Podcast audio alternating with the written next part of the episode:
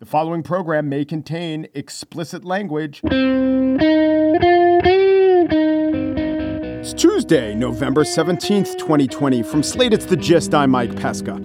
The New York Times story about Donald Trump contemplating an attack on an Iranian nuclear facility or supposed nuclear facility, or what someone in the intelligence apparatus says is a facility, ran today. The president was peeved, reportedly, when told that the Iranian uranium stockpile was 12 times larger than permitted under the nuclear accord that he himself abandoned in 2018. How dare they not honor the agreement that we tore up? Trump accused the Iranians of cheating by hoarding an amount of uranium that exceeded the treaty's limit. Obvious solution if you get rid of the limits, there's no way they can exceed the limits. Trump assured the Iranians would not violate the treaty in the only way he knew how by eliminating the treaty. Smart guy, one of the best brains. The New York Times headline on all this was Trump is said to have talked of Iranian attack. It's a bit twee for what we know of the president's thought process, what with the hamsters and the sledgehammers and the mousetraps. On this post prandial constitutional, a notion flitted across the president's consciousness. Perchance I should contemplate an Iranian attack, he said to himself. I shall converse with my confidants forthwith. I know, ridiculous, right? Constitutional. Trump, while said to have spoken of an attack, is also whispered to have abandoned said rumination of such bellicosity. But overall, what's going on here with the administration maybe getting up to the worst business it could get up to in the last few days? It's kind of a reverse Logan Act situation, right? Logan Act assures, although perhaps unconstitutionally, that there is only one president acting at a time, and titularly, it is certainly this Trump fellow but practically it's Biden, who had congratulatory phone calls with today leaders from South Africa, Chile, India, Modi of India, world's largest democracy, and the Israeli President Rivlin and Prime Minister Netanyahu. Now, those last two guys are certainly not looking forward to Trump acting rashly and Biden having to clean up the mess with an attack on Iran.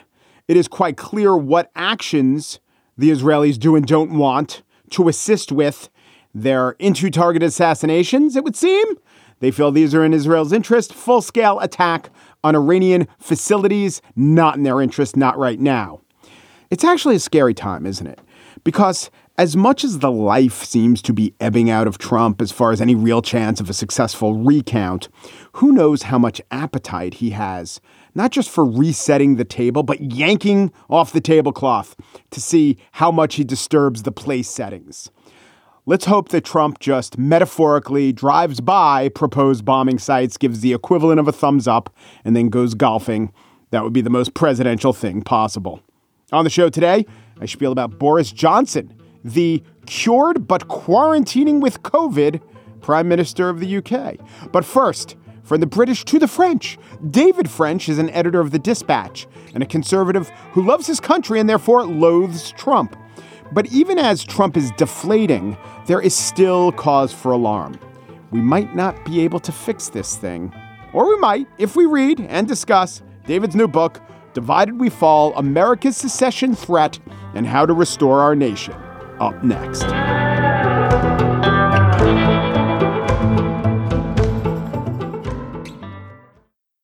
David French is a senior editor of The Dispatch, where he does a number of their podcasts, which I love to listen to.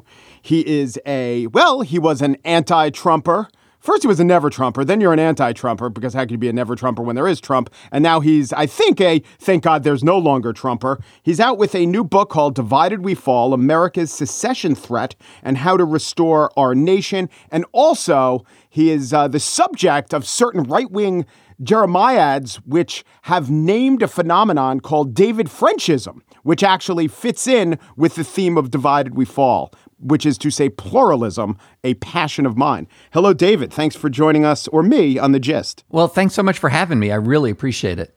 I want to ask about first secessionism, which is the topic of your book.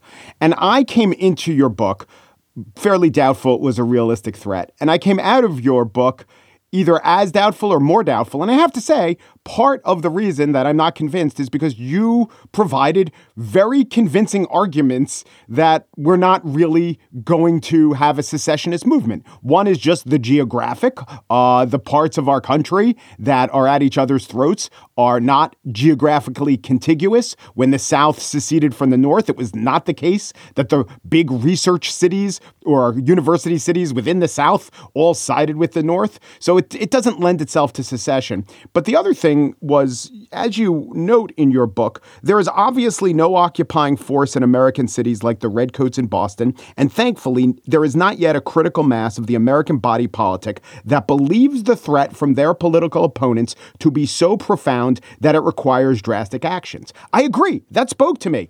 It's not nothing, but it's more owning the libs and frog memes than it is a means for secession. Now, I know you point out that even though that's where it is now, it can get worse. But if you want to, I'll give you the chance to talk me off my blase attitude saying, come on, it's not really going to happen.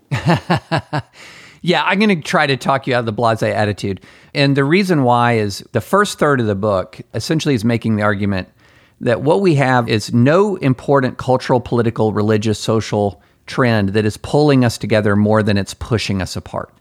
And so the combination of the big sort, where we're grouping with like minded individuals, the combination of the law of group polarization, where when we group with like minded individuals, we tend to become more extreme in our thinking.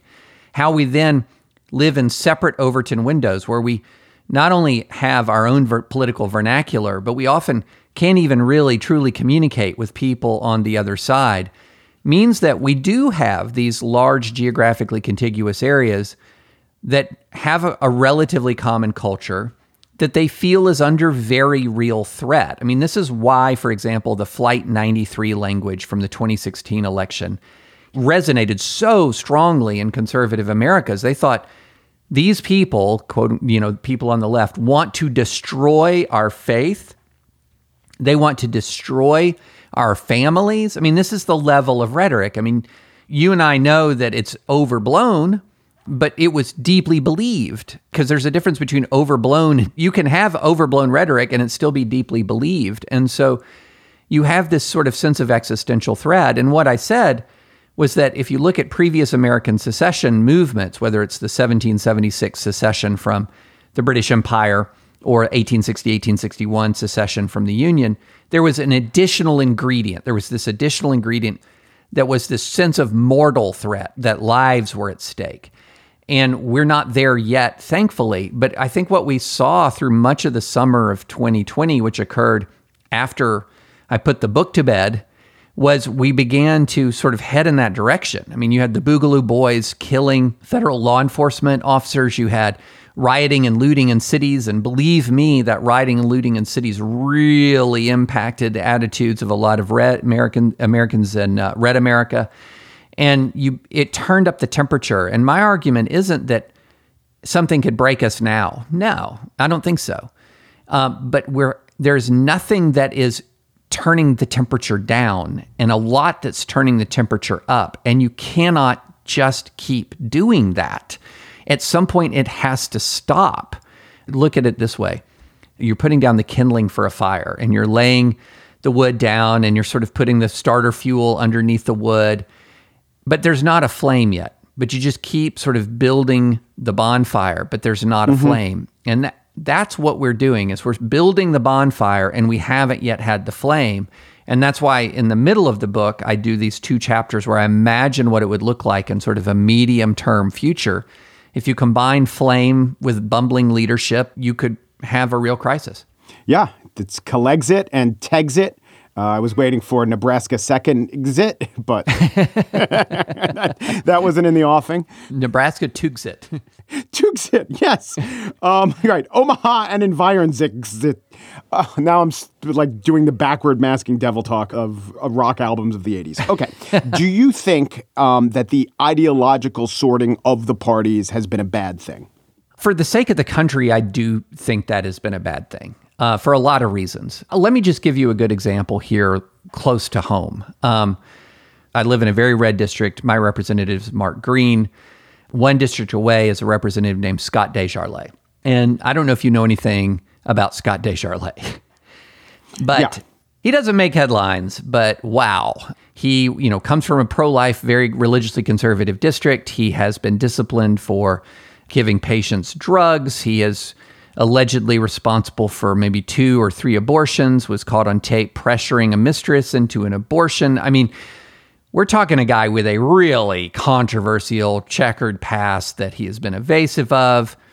And he's, you know, not somebody that the the GOP an honorable political party would want representing its ideas is this guy. Now I know, look, look, I know the House of Representatives has crazies here and there, but the reason I bring him up is that he beat a Democrat named Lincoln Davis. And Lincoln Davis was a pro-life conservative Democrat. And he he beat Lincoln Davis not so much because there was anything wrong with Lincoln Davis's record on the issues that mattered to the constituents, but because Scott DesJarlais had the R by his name. And so what ends up happening is the R, you know, in an atmosphere of negative polarization, the R trumps everything. That identity, if he's on my side, on my team, trumps everything. It trumps integrity. It trumps often legality. it trumps ethics. It trumps everything. When political parties are sort of cross coalitional, you can actually have a place for somebody who they might be a little bit to the left of DesJarlais on some things, but they're not fundamentally different from them. And therefore, voters who have, you know, in a district that's overwhelmingly sort of religious and conservative have something more along the lines of a real choice other than in the primary. And so I think from the standpoint of American pluralism, American unity, I think it was better for America when the parties contained broader ideological coalitions. A lot of people forget this, but when Ronald Reagan won the presidency, even though he didn't have the House, for a while he kind of had a working majority by putting together and compromising with these different party coalitions. And the absence of that and the pushing of everyone who's pro life into Team Red and everyone who's pro choice into Team Blue, or everyone who's going to be prioritizing religious liberty into Team Red and those who critique it into Team Blue. What it does is it it really results in what we've seen in the Trump era, where a person with that many flaws that are brazenly obvious um, mm-hmm. is going to be selected and voted for by tens of millions of people because that's the only way that those folks that wear the red jersey feel that they can accomplish anything that's meaningful in public policy. By the way, Lincoln Davis sounds like a man at war with himself. Isn't that the truth? Yeah. Okay. So, does it bother you? Does it concern you that even though in your book you write about gun ownership and secularism versus being churched as a great divide in the country, that Perhaps the greatest divide is the college educated versus the uncollege educated, the college non educated. Is that a concerning divide? We need to know more. I think the uh, the exit polls haven't been reweighted. I'm seeing all of this data about is the Republican Party a working class party now? Well, I don't know. I don't actually think so. I think it's still if you're if the best data is to be to believe the Republican Party is still a party of people who make, you know, 100,000 or over voters still went for the GOP more than the Democratic Party. Uh, a lot of these class based realignments, I think, I need to see more data. And also, a lot of what we're seeing might be concentrated within the white population more than, say, Hispanic or African American. So I think it's a little bit more complicated than that, honestly. But any political entity is going to have divisions, and those divisions are going to fall down along some sort of identity lines often or typically. And so mm-hmm. the existence of a class based division, the existence of at least non extreme race based divisions or ethnicity based divisions are all manageable. That's manageable. That's sort of normal.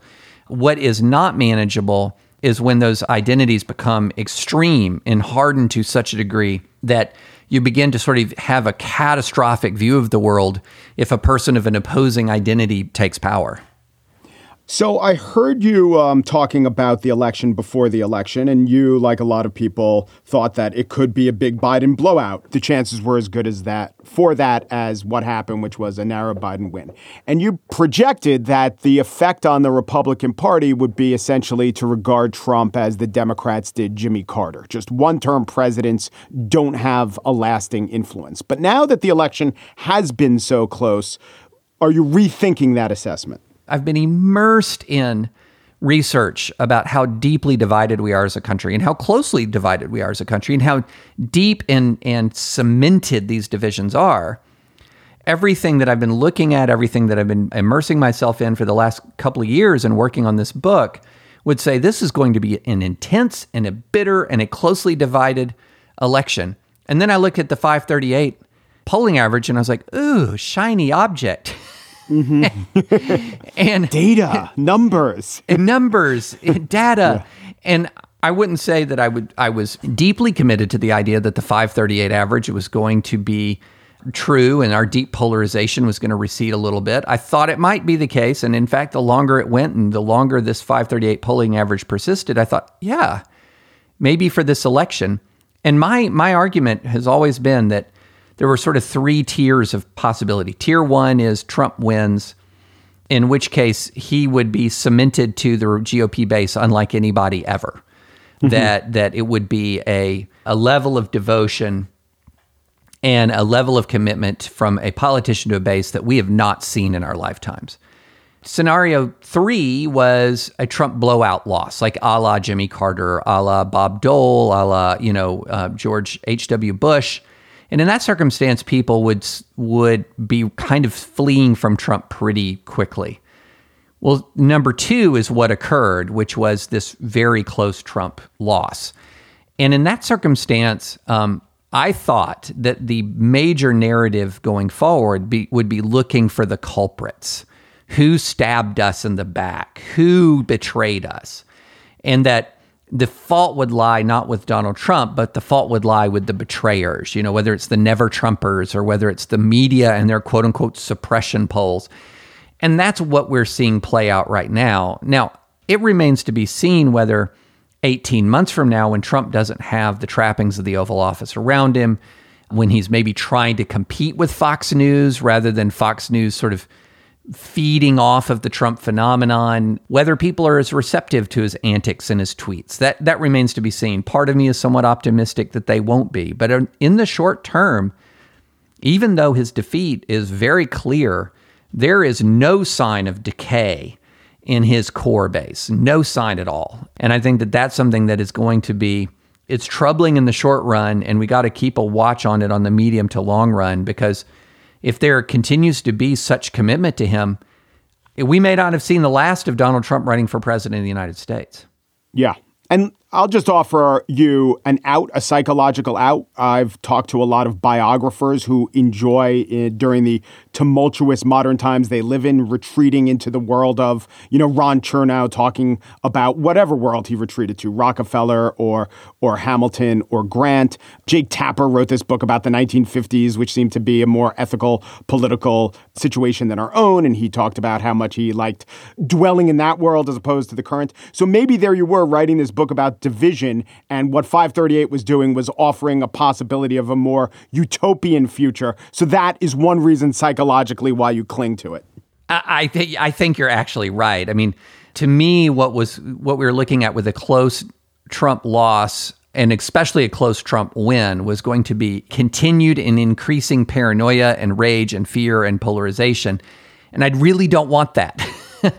Before the election, we were on a podcast and one of our uh, a live podcast and one of our listeners asked what are you hoping for out of the 2020 election? And my um, colleague steve hayes said clarity.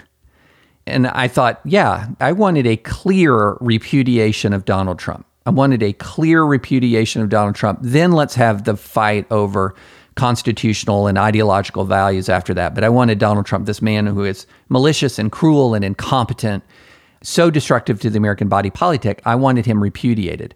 He is defeated. He is defeated, but the repudiation, uh, that doesn't seem to be in the immediate offing. And we shall continue the conversation with David French tomorrow. The idea, and dare I say, ideal of pluralism shall be discussed. We all say we like it, but do we live it? That is tomorrow on The Gist.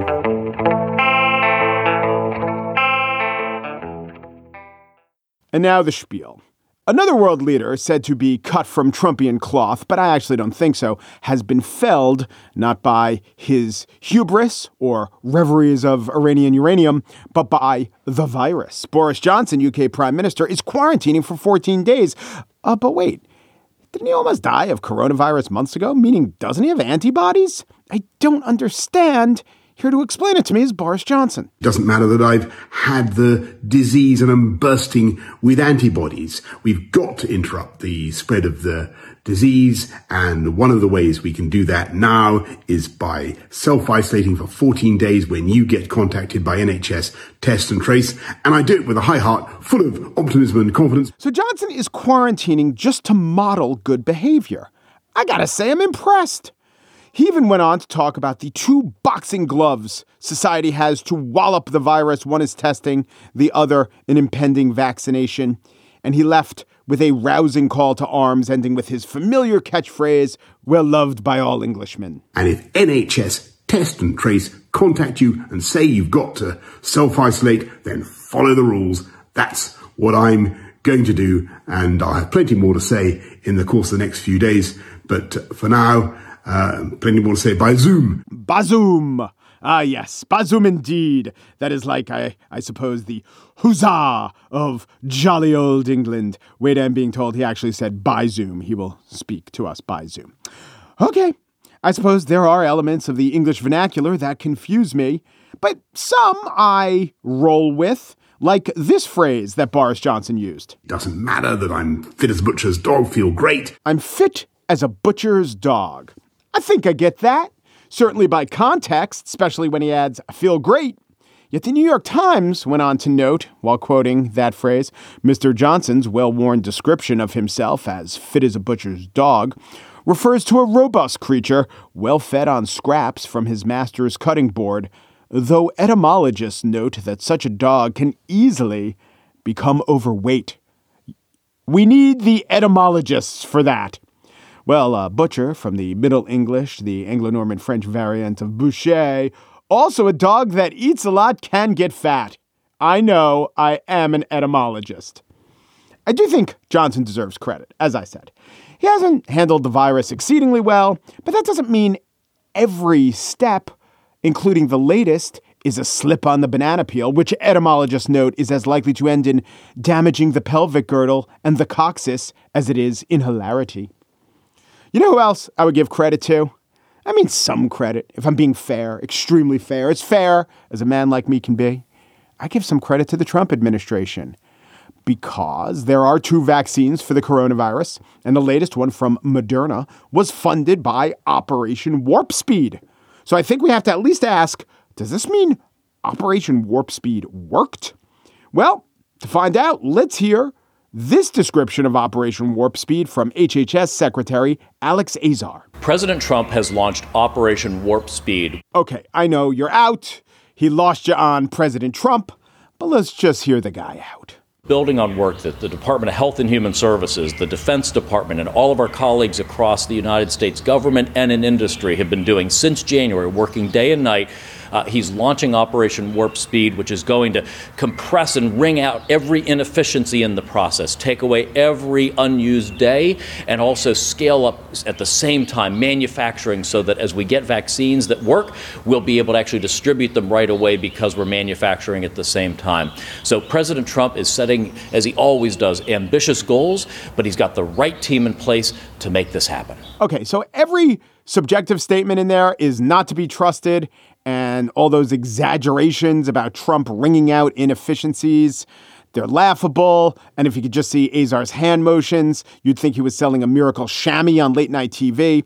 But strip away all of that, and some credit is due. Let me read from Science Magazine.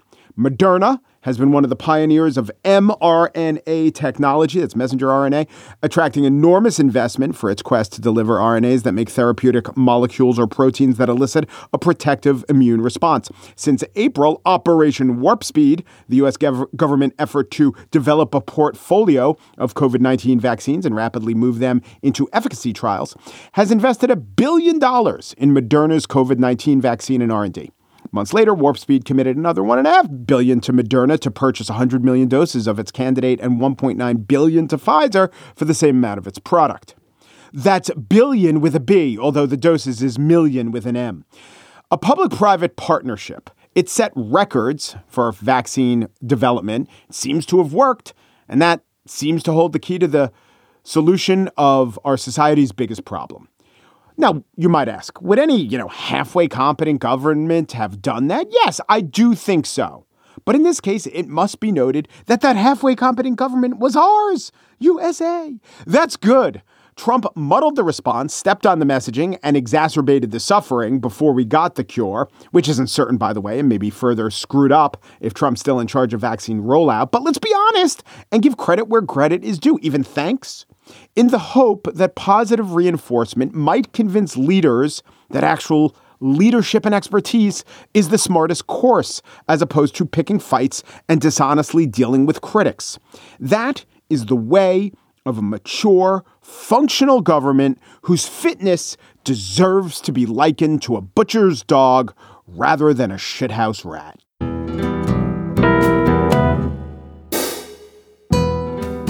And that's it for today's show. Margaret Kelley produces The Gist.